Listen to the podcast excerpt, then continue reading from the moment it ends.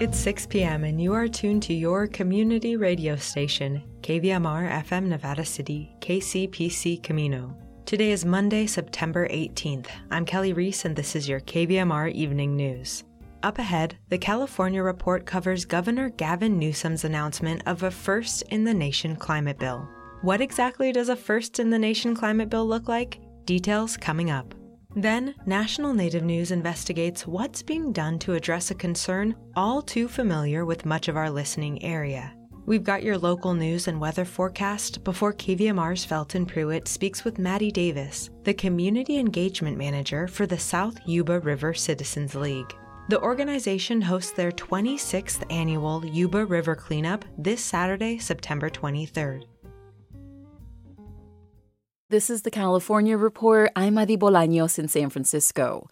Governor Gavin Newsom is in New York City to help kick off Climate Week NYC. The issues that define our time are being played out in extraordinary ways in the Western United States, but notably in the state of California. So the question is, what the hell do we do about it? At the event's opening ceremony on Sunday, Newsom announced his intention to sign a first in the nation climate bill awaiting his approval back in California. CalMatters environment reporter Alejandro Lazo explains what the legislation would do. This measure would force U.S. corporations doing business in California that make more than $1 billion a year to publicly disclose their annual greenhouse gas emissions, and not just emissions from their own operations, but also those from less direct sources including things like a company's supply chain and business travel. Business groups opposed to the bill argue that accounting for all of these extra emissions is unworkable and would likely lead to inaccurate reports. Supporters say that all of this output needs to be accounted for to get a full picture of corporate emissions. Backers hope increased transparency and publicity around which companies are the biggest emitters will motivate companies to take more action to reduce their carbon footprint. That was CalMatters Alejandro Lazo. Over the weekend, the governor's office also announced California is suing major oil companies to hold them accountable for their role in climate change and its devastating impact on California.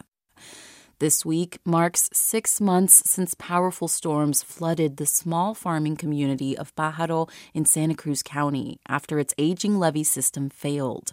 Reporters at KAZU have been following the disaster since March.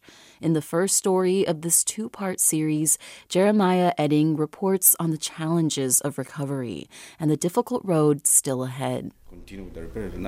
Tomas Garcia walks me through his flood damaged home. He and his family are staying with relatives outside of town while they work on repairs.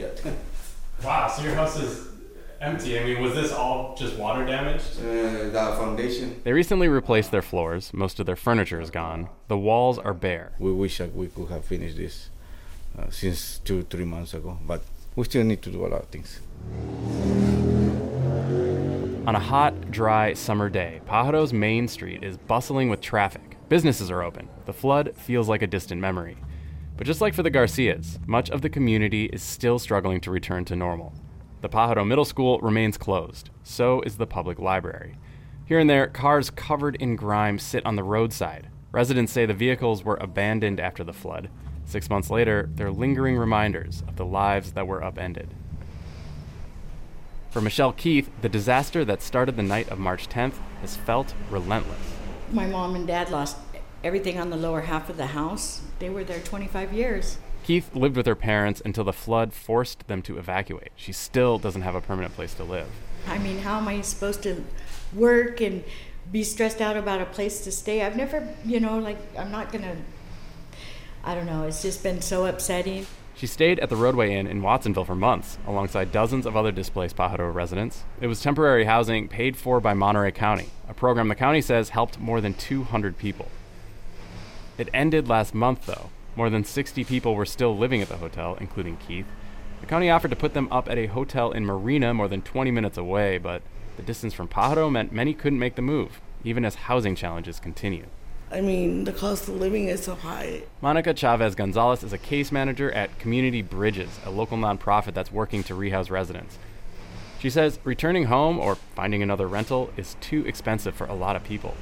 People want double the rent, the security deposit takes about $10,000 just to get into a place. And she says, on top of that, many people lost their jobs because of the flooding. Pajaro is a farming community. The fields that surround it were damaged by the floods and out of commission for months. Strawberries, a major Pajaro Valley crop, were hit the hardest.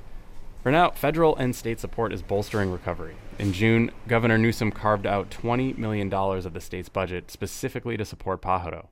But how exactly will that money be spent? Literally the million dollar question, right? Vicente Lara works for Monterey County. He's part of a task force that's developing a long term recovery plan for Pajaro. He says they're working with community members to figure out how to spend the money. Recognizing that, you know, we're not all at the same place and we really have to support especially those residents who are still struggling in any way we can. Lara says the task force expects to have recommendations for the county supervisors within 6 to 12 months. Meanwhile, residents like Tomas Garcia are racing to finish repairs before winter. That's why we want to try to finish this to make the house a little bit more secure. This isn't the first time the Garcia's home is flooded. The levee breached in 1995. Back then, Garcia's father repaired the house himself.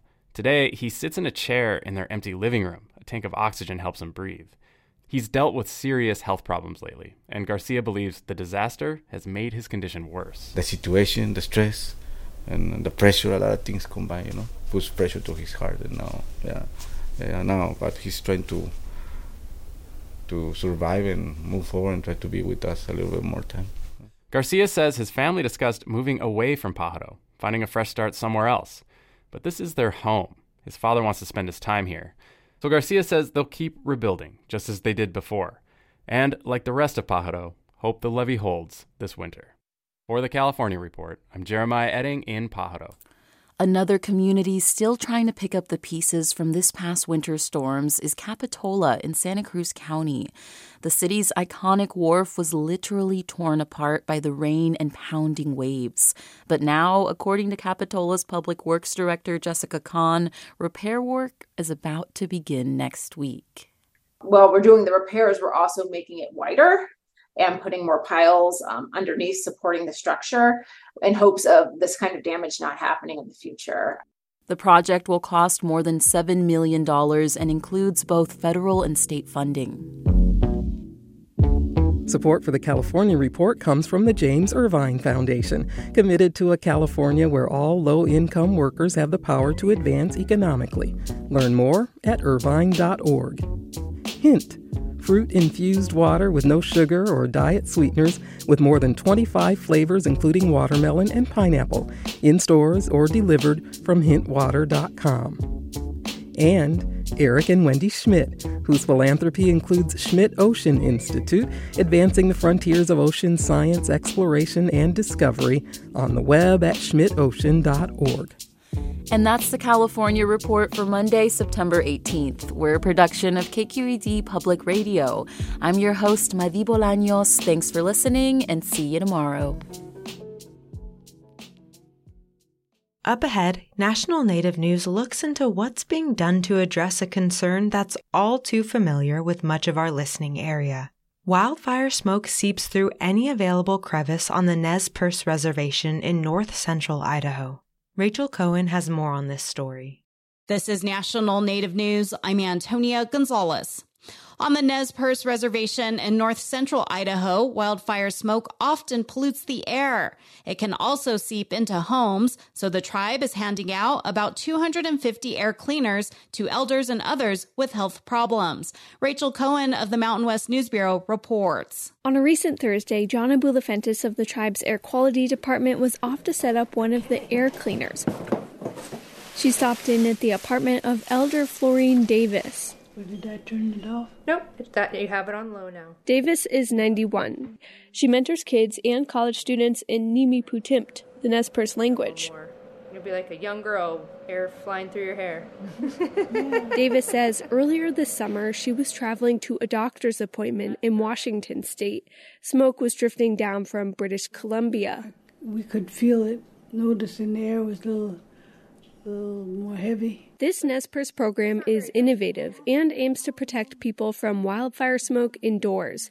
Aaron McTeague with the EPA says tribal efforts like this are being replicated elsewhere. Some of these reservations are highly impacted by smoke, um, have lots of forested land that they're trying to manage, have a lot of vulnerable individuals. And moving away is not an option. Whether people like it or not, this is this is our home. Aaron Miles is the director of natural resources for the Nez Perce tribe, which was forcibly removed off most of its homelands.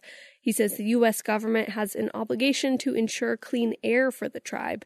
At the same time, the tribal government does everything it, it, it can to protect our people. That includes programs like this one to ensure indoor spaces are healthy. It's been smoky a few times since the air purifier has been running in Davis's living room. She's noticed its button turn red as it's detected poor air quality and then started running its fans more intensely. She's glad to have it with her, keeping the air clean. I'm Rachel Cohen. More processing and tribal meat inspection. That's what officials who are tasked with getting bison into Native communities say are needed in the next farm bill. South Dakota Public Broadcasting's Lee Strubinger has more. Troy Heinert is the executive director of the Intertribal Buffalo Council. He says tribal entities need to be a part of the Farm Bill conversation. You know, oftentimes we're either an afterthought or we're completely neglected in, in some of those decisions. Heinert says that's shifting. The former South Dakota Democratic state lawmaker says he's seeing federal Farm Bill language getting drafted to help meet the needs for buffalo processing. There's such a bottleneck in processing anyway, and then when you start talking tribes and rural nature, and then uh, then buffalo on top of it. Uh, you know those processing ca- capabilities drop off even further. The group works with 83 tribes across 22 states that manage over 25,000 buffalo. They expect to have relocated over 5,000 surplus buffalo to tribes in the last three years. Heinert, who is Sicangu Lakota from Rosebud, says tribes are asking the USDA to work with them on meat inspection as well. There's no processing, and there's definitely no inspectors. So why shouldn't we be able to train our own people to inspect uh, tribal meat or tribal produced meat, and then for distribution to either our tribal membership or put it on the retail market if that's what the tribe chooses to do? Many expect the current farm bill to get extended. South Dakota's U.S. senators hope a new farm bill will get passed by the end of the year. However, Congress must craft a budget by September 30th to avert a government shutdown. I'm Lee Strubinger. And I'm Antonia Gonzalez.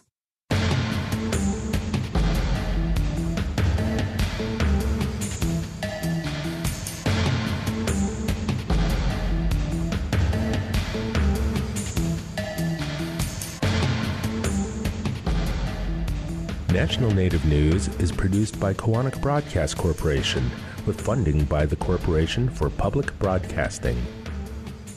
Support by the National Indian Education Association's 54th Convention and Trade Show held in Albuquerque starting October 18th. Education Sovereignty. It begins with us. Registration ends October 13th at niea.org. Ready to start, manage, or grow your small business? The U.S. Small Business Administration can help with advice and resources. See what SBA can do for you. Go to sba.gov/start.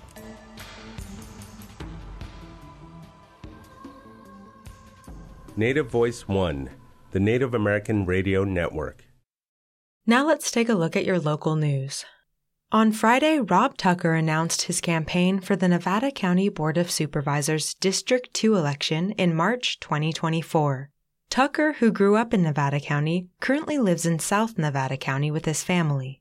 A press release from his campaign says Tucker served as president and CEO of a family business which owned Forest Springs Mobile Home Community before selling the business in 2020. In the press release, Tucker says, quote, Running a local business exposes you to the many challenges facing other small businesses, families, and property owners here in California. High taxes, burdensome regulation, the threat of wildfires and property insurance cancellations, and ill conceived government policies, to name a few. If elected, Tucker lists housing, public safety and emergency preparedness, maintaining a high quality of life through well planned growth and agriculture, and supporting small businesses and economic development as his top priorities. Sue Horn and Dan Miller are two local elected officials Tucker says he admires and who he acknowledges are key influences on his campaign. District 2 is currently represented by Supervisor Ed Schofield, whose fourth term ends December 2024. Schofield was first elected to the Nevada County Board of Supervisors in 2009. District 2 includes Alta Sierra, Lake of the Pines, and the unincorporated areas along Highway 49. The California Department of Transportation is reminding drivers of lane closures and delays along I 80 as emergency repair work continues in both Placer and Nevada counties. Most of the work will take place between now and Friday, September 22nd, beginning in the evening around 7 p.m. and continuing through the night until 7 a.m. Drivers should expect delays in both directions, with a maximum delay of up to two hours during peak traffic if traveling through construction areas. The extensive emergency repairs began after Caltrans performed a review of the I 80 corridor earlier this year and found an unprecedented amount of damage. The report states several areas exhibit moderate to high levels of rutting due to chain wear and need immediate repair. The list of specific work sites is extensive and can be found by clicking the Interstate 80 Emergency Repairs Weekly Update link on the Caltrans District 3 webpage under District 3 News. Now let's take a look at your local forecast from the National Weather Service. A cooling trend continues today with chances of showers and thunderstorms over the mountains through Friday. There will be periods of gusty winds, especially in the Delta and over higher terrain. Come Wednesday, you may see an increase in showers and isolated thunderstorm coverage from Redding to Tahoe, moving down the Sierra through Thursday. For those in Grass Valley and Nevada City, tonight mostly clear with a low around 54 degrees. Tuesday, sunny with some calm wind and a high near 78. Tuesday night will be mostly clear with a low around 55 degrees. In Truckee and Lake Tahoe, tonight a 20% chance of showers and thunderstorms before 8 p.m areas of fog after 2 p.m., otherwise mostly clear with a low around 42 degrees. Tuesday, areas of fog before 9 a.m., otherwise sunny with a high near 73. Tuesday night will be mostly clear with a low around 41 degrees. And in Sacramento and Woodland, tonight clear with a low around 58 degrees. Tuesday, sunny with a high near 84. Tuesday night will be mostly clear with a low around 58 degrees. You're listening to the evening news on KVMR.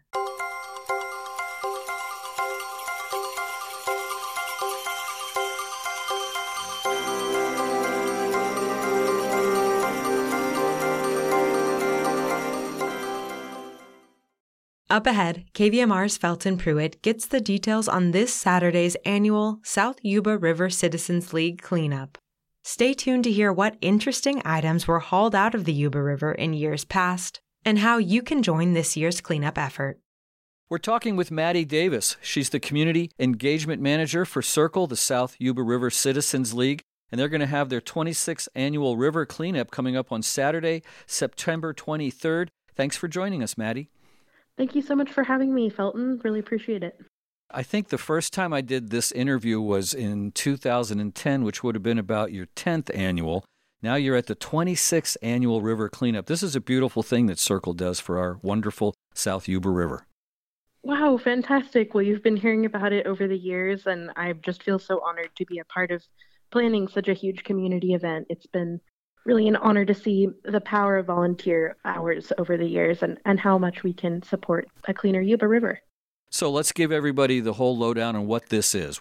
Certainly, yes. So this is our 26th annual Yuba river cleanup, and on Saturday, September 23rd, from 9 a.m. to noon, we'll be at over 30 sites throughout Nevada County, Placer County, Yuba County, and I believe we have one or two sites in Sierra County as well, cleaning up uh, trash, having some restoration at sites where we remove invasive plant species and then uh, we'll collect the data of all the trash that we have collected, haul it on out of the areas, and then we will also be having a volunteer appreciation party at Pioneer Park um, from 12 to 3 to celebrate everyone's accomplishments. So, really looking forward to that. It'll be a full day of hard work and then hopefully uh, lots of fun to follow. And that's all on Saturday, September 23rd. How much trash did you guys pull out of the rivers last year? Yes, I believe it was. It's definitely over ten thousand pounds. I think it was something around like 10,607 pounds. And I just was looking at the numbers yesterday. We've pulled out over 135 tons over the last 25 years. So it feels amazing what we've accomplished as a community. What was the funniest thing you pulled out last year? Oh my goodness. I remember uh, seeing some of the things that folks brought back and I some of the vintage toys were toys I had never seen before or heard of and um, it looked like they had probably been around in the watershed for you know 25 30 years. It's a wonderful thing that SYRCL does to clean it up, but is there any projects that go out to educate people not to create this mess in the first place? Yes, certainly. Thank you so much. We have the River Ambassador program, which is one of our um, kind of proactive public education programs, and it takes place for 15 weeks throughout the summer from uh, Memorial Day weekend to Labor Day weekend. And that's where we go out from 10 a.m. to 2 p.m. and we talk with river visitors and locals about how to be the best river steward that they can be by packing it in, packing it out, leaving no trace but also um, provide that kind of public safety information about um, you know what to look out for when they're swimming and uh, how to you know avoid poison oak and just be safe on trails. So this has been a, a great way that we've been addressing um, trying to you know ch- talk with folks first and keep the trash out of the watershed in the first place the 26th annual river cleanup sponsored by SYRCL is coming up saturday september 23rd give folks the uh, website where they can get more information. Absolutely. Yes, they can find more information at yubariver.org. And uh, feel free to call our office to 530-265-5961. That's Maddie Davis. She's the Community Engagement Manager for SYRCL. Thanks for what you guys do for us. Thank you so much, Felton. So grateful for KVMR and all the wonderful listeners out there.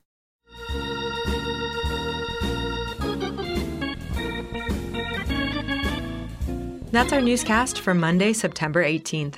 Listen to anything you may have missed at our website, kvmr.org, and connect with us on Facebook and Instagram. KVMR gets support from generous listeners like you and Four Paws Animal Clinic. Dr. Susan Murphy and Sue Lester and staff are proud to support KVMR, providing medical, dental, alternative, and surgical services for cherished companions. On Searls Avenue, Nevada City, fourpawsac.com. And South Yuba Club, offering over 100 classes weekly, including cycling, yoga, swim, pickleball, senior classes, and more. Located in Grass Valley at 130 West Berry Hill Drive. More information online at southyubaclub.com. Support for KVMR's Future of Radio project comes from AJA Video Systems, empowering the next generation of local journalists and broadcasters. As always, thanks for tuning in. I'm Kelly Reese, signing off. Join us Tuesday at 6 for another edition of the KVMR Evening News.